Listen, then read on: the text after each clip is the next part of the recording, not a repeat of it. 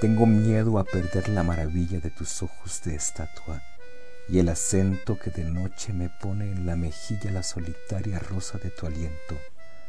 Tengo pena de ser en esta orilla tronco sin ramas y lo que más siento es no tener la flor, pulpa o arcilla para el gusano de mi sufrimiento. Si tú eres el tesoro oculto mío, si eres mi cruz y mi dolor mojado, si soy el perro de tu señorío.